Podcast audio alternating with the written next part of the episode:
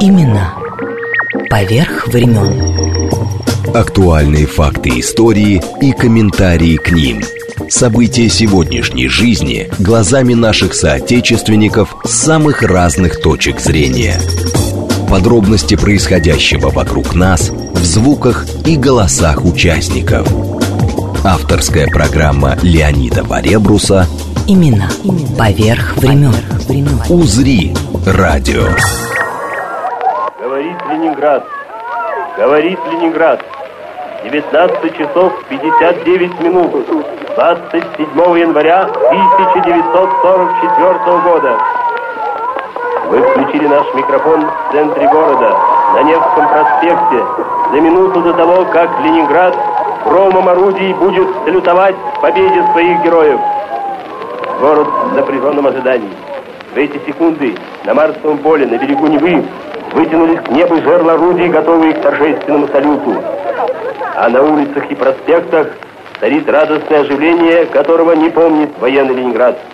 От мала до велика все вышли на улицу, все хотят увидеть и услышать салют, чтобы на всю жизнь запомнить эти неповторимые минуты, до которых дожили ленинградцы, пройдя трудный тернистый путь борьбы и невзгод.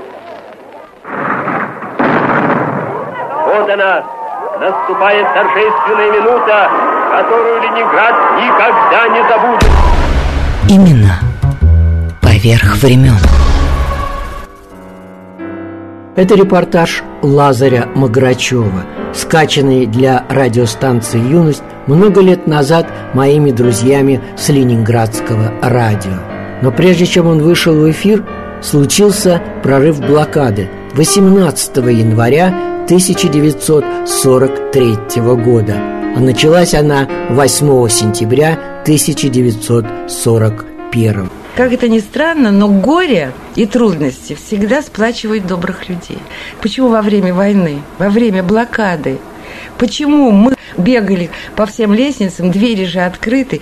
Почему мы носили крохи хлеба и воду людям, которые уже не вставали? Кто нас просил?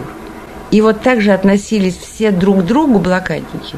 И я помню, я стояла в булочной, ну, булочная, это просто, ну, знаете, ну, все придавлено вот от народа. И вдруг я слышу душераздирающий крик женщины. А я, в общем-то, роста была небольшого, хотя уже возраст у меня был э, солидный. И я ногой ощутила что-то, что на что-то наступило. Вот так я однажды наступила на довесок, который кто-то потерял. Он весь был в грязи, в песке. И я не могла его съесть, я принесла его домой. А тут что-то жесткое. И когда я э, нагнулась и взяла, я увидела, наверное, 8 карточек, это было начало месяца, и резиночкой вот так заткнута. И когда женщина это почувствовала, что она потеряла карточки, она сразу поняла, что ее дети умрут. И когда я подошла к ней и протянула ей эти карточки, она так била меня по лицу, она, она выплескивала вот этот ужас. Она даже не соображала, что это я ей подарила ее жизни и жизнь ее детям.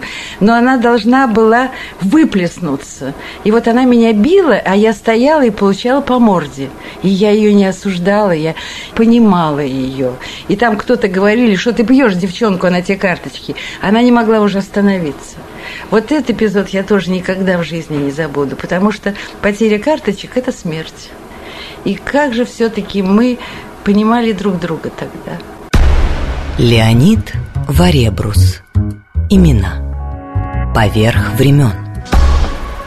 Много лет, проходя по Невскому с той стороны, где знаменитая надпись «Граждане, при артобстреле эта сторона улицы наиболее опасна», всегда заглядываю во двор, где до сих пор стоит школа, в которой в первую блокадную зиму работала моя мама, Мария Егоровна Успенская – которая за все годы так и не решилась мне рассказать всю правду о блокадных днях нашего города. Разве один раз, как они с подругами встречали новый 1942 год, где главным украшением новогоднего стола был столярный клей. Наша мастерская занималась ремонтом походных кухон и пошивом воинского обмундирования, которое нас девчата считали, вот на фронте другое дело, а тут подумаешь обмундирование. Разве мы могли тогда знать, что это выражение очень скоро будет относиться и к нам, что сам Ленинград станет фронтом, что захлестнет город блокада? Господи, сначала думали, хуже бомбежек и обстрелов ничего нет. А в конце августа 41 года и сентябре начались сплошные воздушные тревоги. Скоро стали угадывать не только, какой район обстреливает или куда упала бомба, но какие самолеты были над городом. Во время обстрелов, когда объявляли тревогу, мы должны были э, прятаться в убежище, но в нарушении инструкции не делали это. В душе все же страшно было. Я сказала, что вначале мы думали, хуже обстрелов нет, но к ним привыкли, страшнее был голод. Как-то вечером, кажется, в общем, между 10 и 15 числами в сентябре месяце был сильный налет. Не успел он закончиться, как вбегает кто-то из работниц и говорит, что девчонки фрицы разбомбили бадаевские склады. Стоит сплошной огонь. Черные клубы дыма поднимались и заслонили все небо. Над городом видал тяжелый какой-то словно жирный запах гари. Это было сгоревшее сахар, масло, мука. Вот так наш Ленинград стал фронтовым городом. Леонид Варебрус. Имена. Поверх времен. Нам сейчас очень трудно. Вот уже четвертый месяц враг старается сломить нашу волю, убить нашу веру в то, что наступит день нашей победы. Но мы верим, нет, знаем, знаем все как один, что этот день придет. И может быть даже мы увидим тогда в витрине какого-нибудь музея наш сегодняшний хлебный паек. Этот бедный, черный кусочек хлеба. Как все было за 900 блокадных дней, говорим с очевидцами сегодня. Валентина Леонтьева, Борис Лапченко, Ольга Бергольц и многие другие горожане. Имена поверх времен. Сохранилась фотография, сделанная на Невском 8 августа 43-го. Молодая девчонка на асфальте с пучком свеклы, и у головы два ручейка крови. Из рассказа Елены Кириллиной. Сначала мы не знали, со всех ли сторон немцы, потому что моя бабушка, будучи очень строптивой, однажды пошла по карточкам получать хлеб и сказала, что-то все так боятся. Засели тут все в нашей власти, в подвалах и всюду, и загоняют, а в это время обстрел. Ты что сказала? И забрали ее в милицию на сутки. Бедняга, а я в это время пятилетняя сижу в землянке, потому что мы вырыли во дворе землянку, два наката было. Mm-hmm. И я не боялась землянки, потому что там была копчушка, э, ну, это лампочка такая, там керосин немножко. И я там научилась читать. Я букварем, все, я, значит, развлекалась на газетах, где от Советского информбюро, и букварем. Когда наши прибегали, там, мама, тетя, дядя, который был в истребительном батальоне в соседней школе, я спрашивала, как какая это буква, какая это буква. И таким образом я, значит, читал. И вот бабушка там вся в слезах потом явилась. То есть она даже не понимала той жуткой опасности, которой мы подвергаемся. И Борис Лапченко, публицист, книжный издатель и поэт, сегодня живущий в Москве. Голод, блокада, Ладога, давняя дорога, которую вряд ли он забудет, как и старших друзей-фронтовиков, которых уже нет рядом, стихи которых читал, читает и сегодня, перемешивая со своими. Так сложилось, что в это лето родители мои уехали в Тверскую область, село Шейна. И незадолго до окончания отпуска отца, он работал на железной дороге, отозвали из отпуска. Уже была подготовка к войне. Отпуск кончался, мы с матерью вернулись в Ленинград. И война застала нас уже в Ленинграде. Я прекрасно помню бомбежки. Мы жили на Московско-Имском проспекте в деревянных домах. Немцы бомбили и бомбили очень э, прицельно, очень точно. Были слышны звуки выстрелов их дальнобойных орудий. Вот ребятишки в то время, мы ничего не боялись. У нас не было бомбоубежищ, был вырод окоп. В этом окопе прятались взрослые, а мы, ребятишки, старались туда не, не залезать. Было любопытно. В небе наши самолеты бьются с немецкими, зенитки бьют, осколки много раз падали так рядом, что меня могло убить. У меня, видимо, какая-то интересная судьба. Рядом с нашим домом упала большая фугасная бомба. Она не взорвалась. Я начинал ходить в школу. Я в первый класс не ходил, сразу во второй, потому что я умел писать и читать. Месяц, наверное, или два э, мы занимались в школе. Во время одних из бомбежек прямо в школьный двор упала бомба фугасная, тоже не взорвалась. Я помню, вот это была самая страшная первая блокадная зима. У меня до сих пор осталась память, как это теперь говорят, после вкусия вот этого блокадного хлеба. Это был хлеб наполовину со всякими суррогатами, со, со жмыхом, с опилками. Его невозможно было так есть. Он был сырой, мокрый. В нашей квартире была плита. Подсушивали на плите и прямо с кипятком, вот э, как конфеты, сосали вот эти 125 грамм. Сейчас трудно представить, что это на сутки. Ощущение голода – это самое тяжелое, что осталось в памяти. И я вот помню, умирала соседка на втором этаже. Мы с матерью пошли просто посмотреть, если человек жив, может, чем-то можно помочь. Вот зашли, она лежит и говорит, нет, вы ко мне больше не ходите, я сегодня умру, вот я видела сегодня сон, у меня вдруг вот дворник разрезал живот, и он э, метлой выметает оттуда все, я уже не хочу есть, ничего, вот он мне вымел, и я теперь умру. И она действительно умерла. Отец был призван на Ленинградский фронт, он недолго повоевал, его ранило в правую руку, он был освобожден по чистой, лежал в госпитале. Мы с матерью ходили через Неву к нему в госпиталь. Я помню всю эту обстановку зимой, снег, весь лед на Неве пробит фугасными бомбами, лежат замерзшие трупы, рука торчит, голова торчит, люди идут как сонные мумии, вот идут за водичкой. Говорит штаб местной противовоздушной обороны. Воздушная тревога! Воздушная тревога!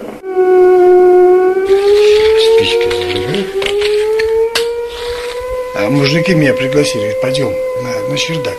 И, знаешь, на меня одели костюм.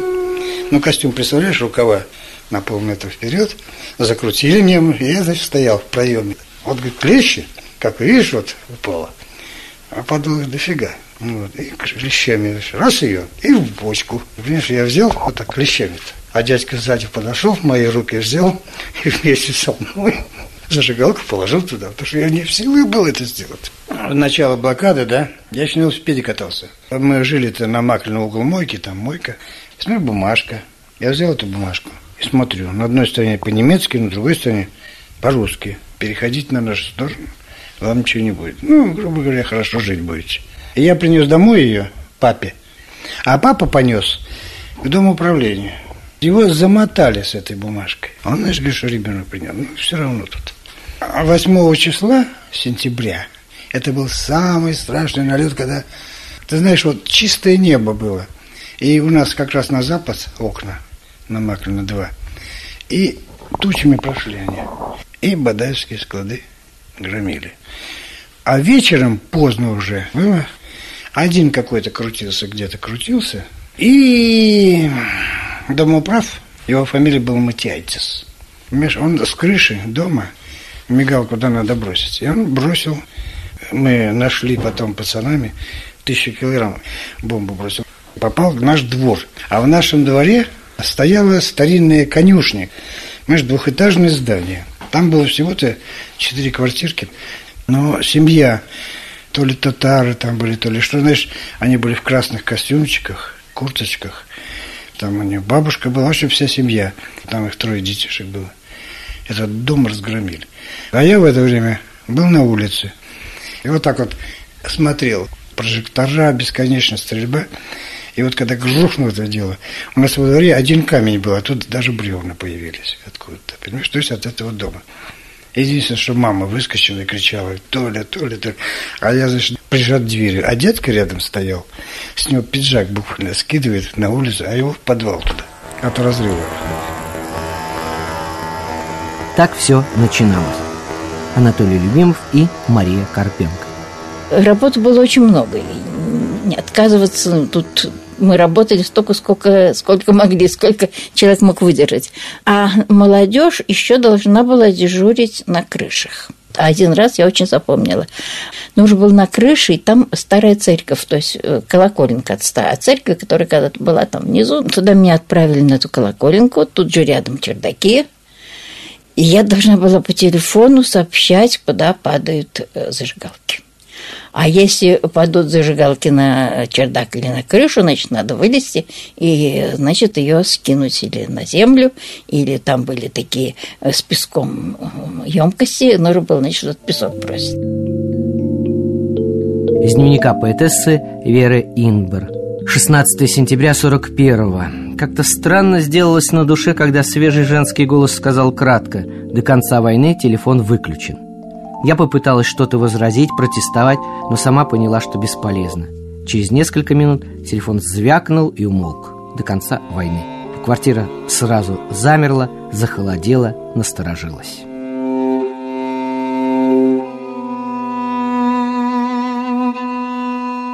Искусствовед Мария Карпенко – я уже училась в Академии художеств и где-то занималась октябрь и почти целый ноябрь. В конце ноября Академия собрался, стала уезжать, а я не поехала с ними. И занятия у нас были и в самой Академии, но иногда занимались мы в Эрмитаже. Это было. И как же ее фамилия? Профессорша старенькая, древнее египетское искусство, вот Флитнер. Она в блокаду и умерла. Она была уже тогда очень старенькая, нас принимала. Мы там рассаживались у нее. У нее квартира была в самом Эрмитаже. Вот там, где за дирекцией, дальше туда, там были квартиры профессоров. И вот она первый этаж. Ну, так еще пока самое начало блокады, самое-самое начало. И э, сидели, она нам рассказывала, мы в залы выходили, но картин я не помню, чтобы они висели, не было уже картин. А обратно шли опять в академию, значит, по набережной. И вот тут я помню, как я забежала в Меньшиковский дворец.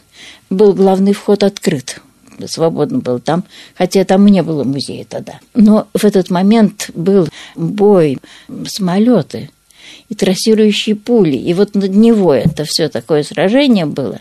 И вот, значит, кто куда, кто мог под крышу. И вот я смотрела, и даже было совсем не страшно. Было настолько красиво. Эти трассирующие пули яркие такие.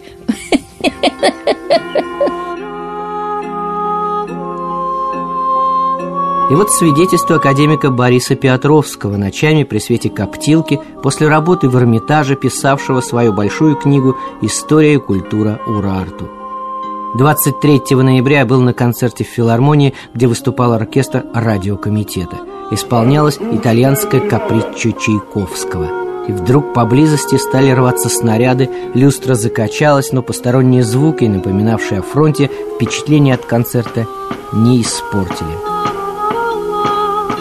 Теперь еще одна тоже театральная история, которую я узнал из письма Лидии Белоцерковской. Она работала в Малом оперном театре и, дежуря на крыше, случайно заснула. А в это время рассказывает дочь Наташа, деревня Соколова, Смоленская область.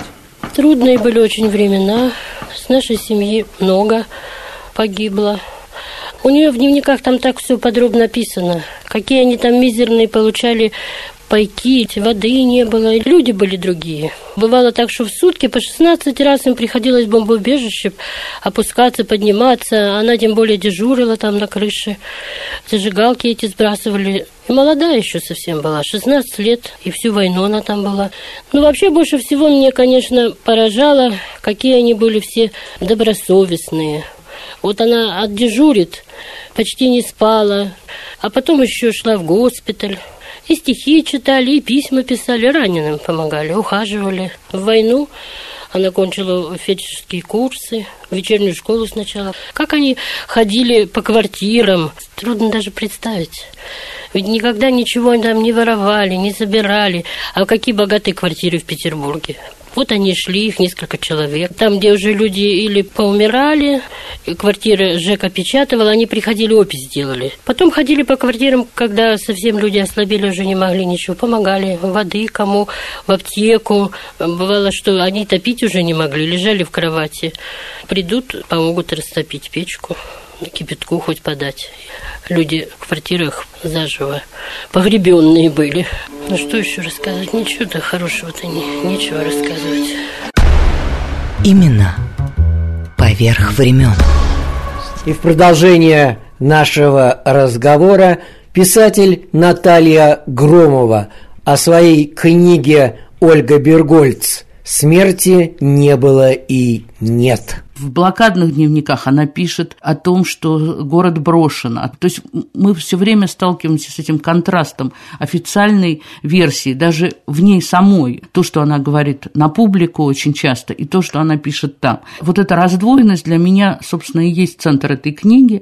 И в блокаду, конечно, она становится вот этой самой героиней города только после того, как она переживет смерть мужа и скажет, что я тоже ленинградская вдова. Когда вот в это смертное время, которое наступает уже в декабре 41 в начале 42 года, вот в это время, это 29 января 42 года, умирает Николай Молчанов в психиатрической больнице, у нее нет даже возможности прийти его похоронить. Как мы знаем, по дневным звездам, ну, в общем, она испытывает полное отрицание вообще жизни, она не хочет жить после этого. Она идет к отцу, вот через весь город, это известная ее путь к отцу, вот эта глава в дневных звездах, потому что ей надо прикоснуться к какому-то абсолютно родному человеку. Это путешествие безумное, да, этих э, ногах опухших. Потом об смерти Николая Молчанова из Москвы узнали узнает Муся, которая у нас всегда приходила как человек, спасающий Ольгу. И она приезжает из Москвы с посылками от э, Союза писателей, она пробирается через дорогу жизни, у нее пистолет в кобуре, она вообще полна вот такой вот бешеной энергии. Она приходит, чтобы Ольгу оттуда вытащить. И она действительно берет сестру и увозит ее в Москву где она видит город, залитый огнями, теплый, где, в общем-то, люди как-то живут, ходят в театры. Ее это абсолютно убивает, вот после того, что там, в блокадном. Но больше всего ее пугает, что никто не хочет об этом разговаривать, что слово блокада еще фактически под запретом. Она идет, пробивается к Поликарпову. И Поликарпов ей говорит, что Жданов сказал, что все хорошо, что никаких проблем нет. И вот тогда она пишет, что я хочу вернуться в Ленинград. Там хоть и смерть, но там свобода, там настоящая жизнь. Назад в Ленинград. Но что не помешало, кстати говоря, сказать Ольге Бергольц в декабре 41-го. Есть эта запись. Мне когда-то, очень много лет назад на Ленинградском радио переписали с Валика. Угу. Э, там стихи ее, что мы отправим за кольцо телеграмму, живо выдержим, победим. Но и тут же было, что я знаю, нет, я верю, что вот этот маленький кусочек хлеба когда-нибудь будет лежать в витрине какого-нибудь да, музея. Она, да, да. И главное, что она говорила, вот эти слова «не дам забыть», как падал ленинградец, да, вообще вот это «не дам забыть» ее вот этот рефрен. И в дневники они подписаны «не забуду тебя, Иерусалим», то есть вот эта вот библейская фраза о том, что вот память это основное, что для нее теперь становится, это основная цель ее как бы существования. И через нее, вот когда она говорит и напишет в этой февральской поэме своей «Э, «Я тоже ленинградская вдова», она говорит о том, что герои – это не только летчики, солдаты, танкисты. Герои – это те люди, которые выживают здесь. Да? Герой – это тот человек, который вот от этого э, дойдет порога до этого порога. Нас по морщинам узнают надменных, у сжатых губ, у сдвинутых бровей, по острым, не согнувшимся коленам, по пальцам, почерневшим от углей. Нас по улыбке узнают, нечастой, но дружелюбной, ясной и простой, по вере в жизнь, по страшной жажде счастья, по доблестной привычке трудовой. Да будет наше сумрачное братство отрадой мира – лучшую навек, Чтоб даже в будущем по ленинградцам равнялся самый смелый человек. Да будет сердце счастьем озаряться у каждого, кому проговорят «Ты любишь так, как любят ленинградцы». Да будет мерой чести Ленинград. Да будет он любви бездонной мерой И силы человеческой живой, Чтоб в миг сомнения, как символ веры, Твердили имя горькое его. Имена поверх времен. Леонид Варебрус. Имена поверх времен.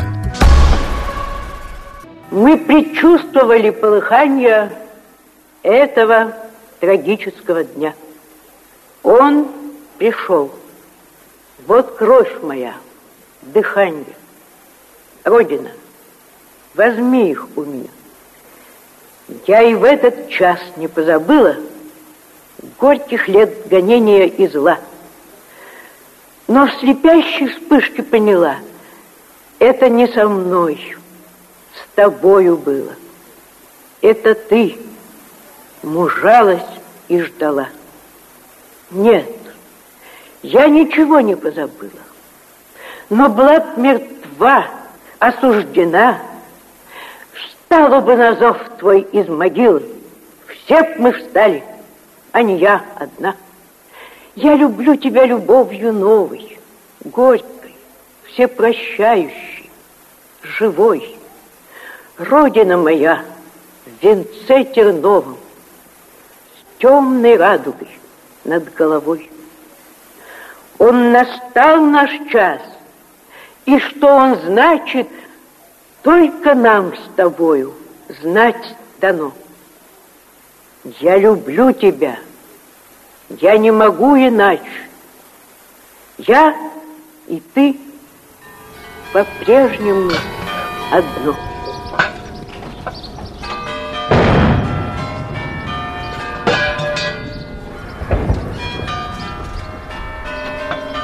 Ольга Бергольц в монологах о блокаде, как и другие очевидцы тех событий. Час тому назад я закончил партитуру двух частей большого симфонического сочинения.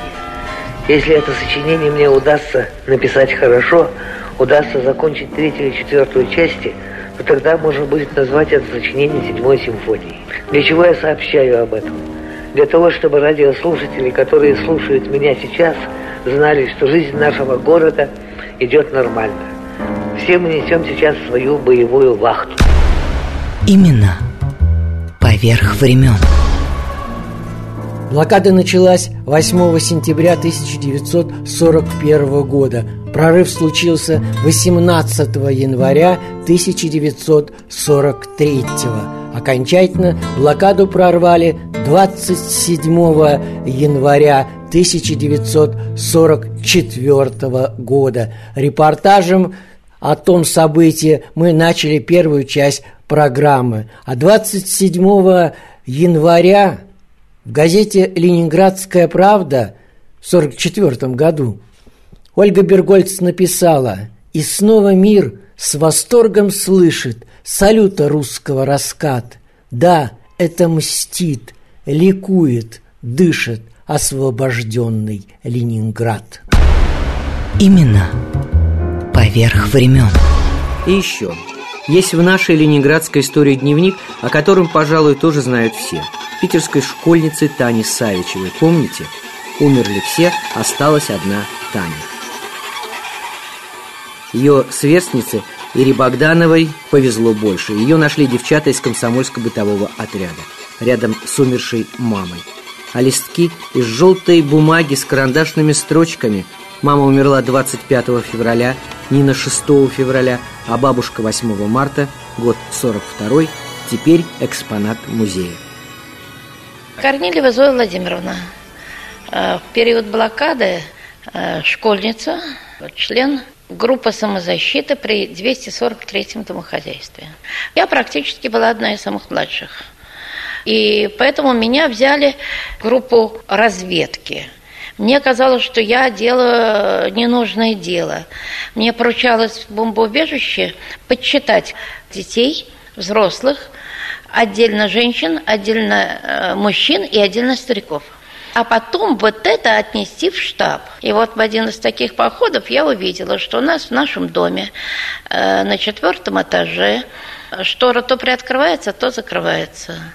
Ну, я сообразила, что это сигналы, потому что у нас напротив завод был Ленинская искра, где изготавливали пропеллеры для самолетов.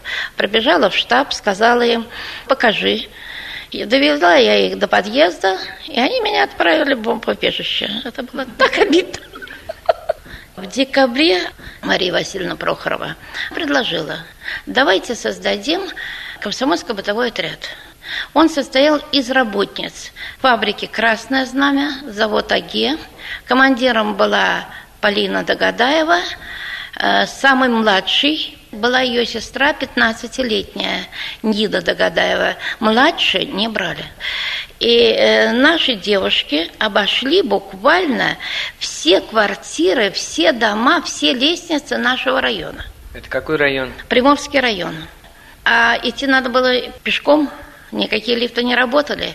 Лестницы были все облиты нечистотами, водой, потому что воду же мы поднимали наверх на себе, бетончиками носили. Ведерки было уже не поднять с невки. И вот э, в одной из квартир на э, Бармалеевой улице Катя Маркова нашла девочку, которая лежала рядом с умершей матерью. Тогда показалось им, вот они нам рассказывали, что этой девочке 7 или 9 лет. Ее спасли, ее вывезли на большую землю, и она осталась жить. Меня нашли среди покойников при открытой квартире. И 10 дней я жила одна с мертвыми своими близкими. Мне было 8 лет. Кошмар. Ни света, ни дров, ни воды, ничего. Морозная квартира. Постоянно хочется кушать. А мамина сестра была сразу военнообязанная, взята в госпиталь. Ну, короче говоря, в субботу пришла домой и дома скончалась. Ее, помню, завернули в одеяло и вынесли в общую прачечную во дворе. Это было 6 февраля. А мама скончалась 25 февраля. А бабушка умерла 8 марта. 18 марта в квартиру вошла Катя Маркова, с кем я не знаю. Ей было 21 год. Она вошла, увидели покойников, и они якобы вышли. Это уже ее слова. А потом вдруг как-то ей показалось, что вроде кто-то живой. И она вернулась. Они меня сдали сначала в приемник, а потом в шестой детский дом на Песочную набережную.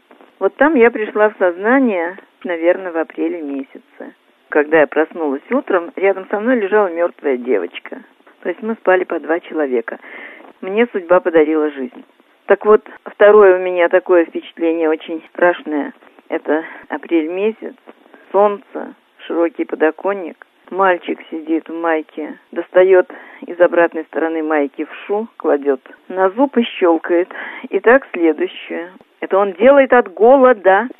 Вот если бы я была художником, вот эту картину, я бы обязательно ее написала в масле, потому что эта картина жуткая таких, как я, были тысячи детей, которые спасены были от смерти. Вот это и сделал первый бытовой отряд Приморского района. Эти девушки были настолько порядочными, что вот они э, остатки карточек, которые были хлебные там и продовольственные, они сами себе не взяли, а они сдали вместе со мной. Так вот, я нашла тех людей, кто меня спас. Рубцов Александр Николаевич. Я был учеником монтера. Делали мы летом 42 года консервацию того, что осталось после первой блокадной зимы. Естественно, не было освещения. Освещение, кстати, появилось только в 44 году с маскировкой. Но памятно вот что. Мы объезжали столбы осветительные, арматура, которая висела, снимали плафоны – сохранившиеся плафоны.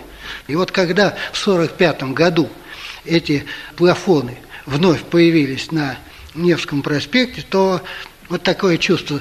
А вот и благодаря тому, что я что-то тут делал, эта красота сохранилась. И 12 апреля 42-го пустят первый трамвай. Ой, был праздник. Во-первых, люди вышли на улицу, бежали за трамваем, кричали «Ура!». И кто мог, садился, кто не помещался, бежал рядом. Сесть нет, не удалось, но бежать я бежала. И еще раз увеличит хлебный паек. Но я Корнилиева Галина Владимировна. На работе в ноябре стали нам давать горячие супа. Называли она хряпа, потому что это были листья капусты зеленые с корешками. Собирали варили, вот этот все-таки был горячий, а во-вторых, подсоленный, потому что соли тоже еще не было много. И эту горячую хряпу старались не только сами съесть, но еще домой что-нибудь принести. А для этого мы, мы же носили все противогазы. Мы из противогазов вынимали сам противогаз, эту железную коробку. Туда вставляли другую какую-нибудь железную коробку из консервов. И вот эти остатки хряпы наливали в эту поверхность, чтобы пронести хоть чуть-чуть домой, как будто кто там ничего не получал. Ну, правда, стыло по дороге, пока шли, но снова грели с таким удовольствием. Кто-нибудь из ребят, кому уж было очень плохо, давали перекусить. И так мы берегли эти противогазы, когда шли домой, чтобы не упасть, не подскользнуться, не пролить, но до дома донести. Савина Нина Ивановна. Мы работали три подруги. И вот нас попросил мастер в швейной мастерскую, хотя и получали мы рабочие карточки, но все равно были дистрофики, мы все время хотели есть. И вот она нам на выходной предложила, говорит, девочки, хотите за буханку булки? Значит, распилите мне два кубометра дров – и расколите, и снесете на пятый этаж. И мы согласились. Я не, сроду не пилила дрова, и те девочки тоже. В общем, ну все согласились, трое мы, чтобы нам распилить, чтобы съесть эту буханку булки. Пришли к ней, она дала нам пилу, топор. Кое-как мы распилили. А колоть мы не могли. Топор нам не поднять. Мы ей говорим, дайте нам, пожалуйста, вот мы, значит, очень устали, булку мы съедим, а потом будем колоть. Мы на лестнице разломали буханку на три куска, съели. Она нам принесла в кружках кипятку или холодной воды, ну, в общем, без, конечно, без сахара, без всего. Мы запили, и мы совсем расслабли. Мы говорим, вы знаете, мы уже колоть не можем, мы следующий выходной. Она говорит, ну ладно, ну пришли на работу и стали рассказывать. Больше всех пожалели меня, сиротой была, у тех-то матери были.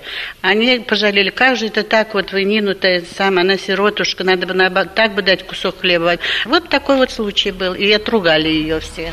Так мы не докололи дрова, булку съели. И после радиотрансляции седьмой симфонии Ленинградское радио проведет еще вот этот репортаж.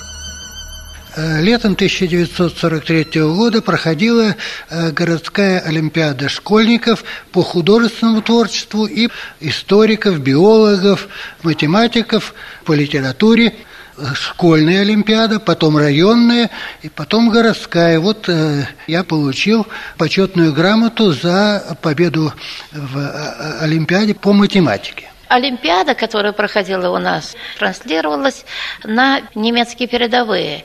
И э, когда захватили почту, то в письмах немецких солдат было написано домой, в Германию, город, нам говорят, что уже умирает, что там никого не осталось. Да как же так? Там проходит Олимпиада школьников. А мы действительно верили в победу.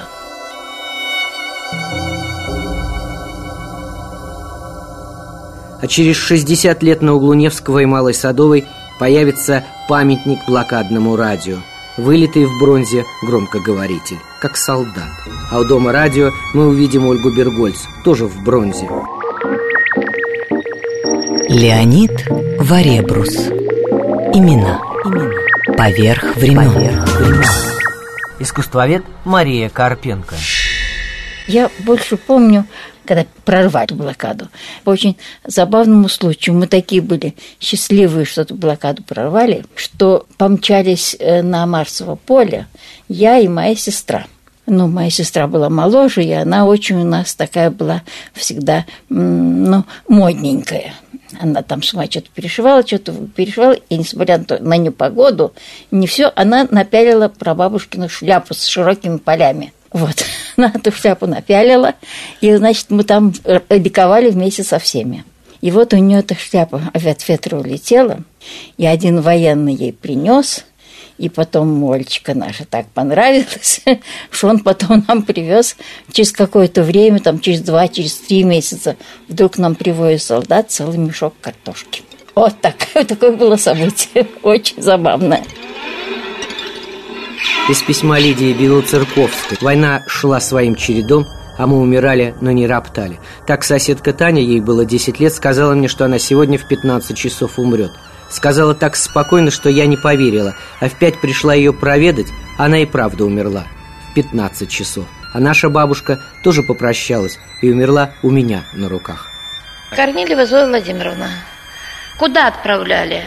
Если больные были дистрофики, их отправляли, специально были созданы такие стационары. Вот нашу маму отправили в стационар.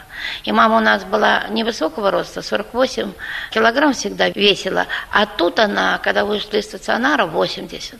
И плохо было с памятью до какого-то периода. Ее направили работать на э, трамвайный парк Скороходова просто стрелочницей, вот такой, хотя у нее высшее образование. На какой-то период, когда директор трампарка послал ее матом, она вдруг возмутилась, и директор, потом он нам выбежал, говорит, девчонки, мама ожила.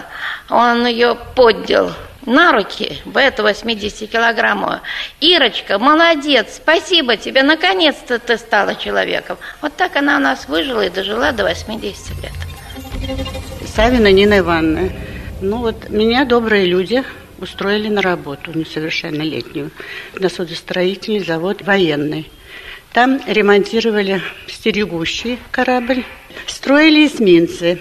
Я работала изолировщицей в отсеках и в этих тамбурах машинного отделения. Проходов там не было. Там были трубы мелкие, там же происходила и сварка. Там же были и маляры красили. И так что работали мы с этими с лампочками, с переносными, потому что там темно, дышать было нечего. Металлическая стружка нам в лицо все время, дышали мы клеем. И таких подростков было нас, вот кого перевели, мы так все так и работали. Были голодные, все усталые, измученные, но мы выполняли норму взрослых. Я вот сейчас сама удивляюсь, как я жила на Суворовском, и там у нас 13 трамвай ходил. И мы все вместе собирались и ехали туда. Вот так, понимаете? Другой ночевали там, усталые. Вот. А другой ездили домой. Когда как. Ну, считались мы на казарменном положении. А вечерами мы ездили на дежурство, значит, работали как бы санитарами. Убирали утки, убирали, давали утки, вот так вот. Где песни спели, где чего, ну кому как. Вот так работали, кто как мог. Ну, я Корнилева Галина Владимировна, по профессии юрист. Была, как все на оборонных работах, потом записалась в ополчение, но средства по приказу Жукова из ополчения всех женщин выставили, кого в МПО направили, кого на предприятие. Я была контролером АТК, делал завод снаряды. Завод Макса Гельца тогда назывался, сейчас это полиграфический завод. Девушки были на подсобных работах, возили снаряды, ребята работали на станках. Я принимала эти снаряды, проверяла, значит, диаметр, который тут есть, внутренний, внешний, расстояние и нет ли каких там зазубрин. Значит, надо было так поднять, поставить, смерить то и другое, а снаряды тяжелые, и опять поставить вниз. К концу дня уже ни руки, ни ноги не работали. Причем это был ноябрь месяц, голодный был уже месяц. Голод, чувство голода было, чувство холода было. И очень хотелось, честно говоря, спать. И когда начинался обстрел, а между сменами, как правило, начинался обстрел или, или снарядами, или бомбежка. И 15-20 минут, а иногда даже 40 минут – была тревога. И во мере этой тревоги, вместо того, чтобы идти в бомбоубежище, мы укладывались спать. Или на этих уже ящиках, которые там стояли, или ватники посидали, хоть 15-20, хоть 40 минут поспать. А потом уже смена кончалась, мы уходили, приходила новая. Вот так мы и работали. Представляете, продуктов где-то надо с этим мириться, и мы с этим мирились. А вот сном никак не могли. А вот что еще написала Лидия Белоцерковская. Она в 42-м работала в Малом оперном и во время дежурства на крыше неожиданно заснула прямо во время налета. А бомбочка, как в письме, тихо и плавно спустилась на огромной люстре прямо в центр зрительного зала, даже не разбив ее. Бомбу, конечно, обезвредили, а мне было так стыдно, что я сама про себя написала в стенгазету разгромную статью, чтобы другим на дежурстве не хотелось спать. Так все было в Ленинграде. Великая Анна Ахматова, которую в 46-м партия большевиков объявит взбесившейся барынькой, осенью 41-го напишет в фонтанном доме. А прокомментирует Татьяна Позднякова и тоже в фонтанном доме. Птицы смерти в зените стоят. Кто идет выручать Ленинград? Не шумите вокруг. Он дышит. Он живой еще. Он все слышит как на влажном Балтийском дне сыновья его стонут во сне, как из недр его вопли хлеба до седьмого доходит небо. Отворите райскую дверь, помогите ему теперь. Анна Ахматова, сентябрь 1941 год. Ну вот она и есть блокада. Это в, в судьбах конкретно для нее, дорогих ей людей. Тут страшно было в фонтанном доме. Вы, наверное, знаете, за ней пришел Томашевский, ее друг, и позвал ее туда, в, э, в дом писательский на канал Кривода. Да, это по, по дороге. Такая вот, ну, такой миф, что они попали в, в воздушная тревога, они действительно вошли в подвал, одновременно подняли голову и сказали «собака». Ну, а, в общем-то, она какое-то время жила у Томашевских, и причем даже не наверху у них, а в Дворницкой. Однажды этого, этого дворника, Епишкин, кажется, его фамилия, она попросила сходить за папиросами, за звездочкой. Он э, пошел к киоску, его убила. И вот она так вот чистила, как в трагедиях собственной жизни, вот эту дату, когда убили этого дворника, который пошел ей за папиросами. И вот, знаете, остались воспоминания интересные эм, э, Зои Борисовны Томашевской, тогда ей было 17 лет, а их бомбоубежище. Э, как-то они, дети, однажды ворвались в это бомбоубежище, переполненные впечатлениями, там где-то взрывы, и рассказывают, рассказывают. Ахматова э, так помолчала, а потом говорит, храбрость – это отсутствие воображения. Анатолий Любимов продолжает. Ведь вот выходишь за тем же хлебом, да, и смотришь, в воротах кто-то лежит. И ты знаешь, ну, хватало сил вот так вот повернуть и посмотреть. О, это с 32-й квартиры. Так вот, состояние было такое, что если я помру, то я помру. То есть никаких, как говорится, слез, никаких переживаний, ничего. И у меня такое состояние было. И вот эти мертвые, вот, слушай, вот сегодня поднять и посмотреть кто-то, ты знаешь, для меня сегодня даже это как-то так. Не поднимешь, не посмотришь. Ну вот. А тогда это было, а что? Это вот э, было где-то в декабре. Я ходил на Смаклина до Каляева, до Большого дома, так вот примерно. Там жили дедушка, бабушка и дядька, матери, матери брат. Он в военно-медицинской академии работал, там у него была собака овчарка. Так вот эта овчарка давала щенков для армии. И ему давали остатки пищи с военно-медицинской академии. То есть кислая каша, кости, понимаешь, там все вот такое довольно-таки съедобное. И мне это все грузили, я еще здоровее всех, видимо, был, и приносил домой. Вот мы кости варили до конца, пока она совсем мягкая не будет. Сверху ее соскабливаешь и снова варишь, снова соскабливаешь, и так до конца все эти кости. Жмых сначала был, потом и жмыха не стало. А жмых это вот от семечек. Вот такая штука. Тоже было здорово, конечно. И вот даже однажды, кстати, это уже папы не было, мама была. Как раз вот к маю-то здесь пустили трамваи. Вот почему и в июне я вот на трамвае меня увезли. Так я тоже поехал туда, на Каляева. Тоже мне, значит, дали что-то. Трамвай поворачивает на бульвар Союзов. И в этот момент обстрел. Все, значит, соскакивают с трамвая и под ворота туда, под дом. А я перебежал на другую сторону. И вдруг в этот момент снаряд, а здесь в Жулеве деревянные троллейбусы были тогда. И в этот троллейбус, бац, и, ну, конечно, руки-ноги. Здесь, значит, лошадь шла, значит, тоже ее. Вот этот свист был где-то, а потом никакого же свиста нет, когда она уже падает совсем. И меня раз, я распластался. Я так лежал и видел всю эту штучку. Знаешь, как все летело. Ужас. Ну, короче, я заикаться стал. Говорит Ленинград. Говорит Ленинград. 19 часов 59 минут. 27 января 1944 года. Вы включили наш микрофон в центре города, на Невском проспекте, за минуту до того, как Ленинград громом орудий будет салютовать победе своих героев. Именно поверх времен.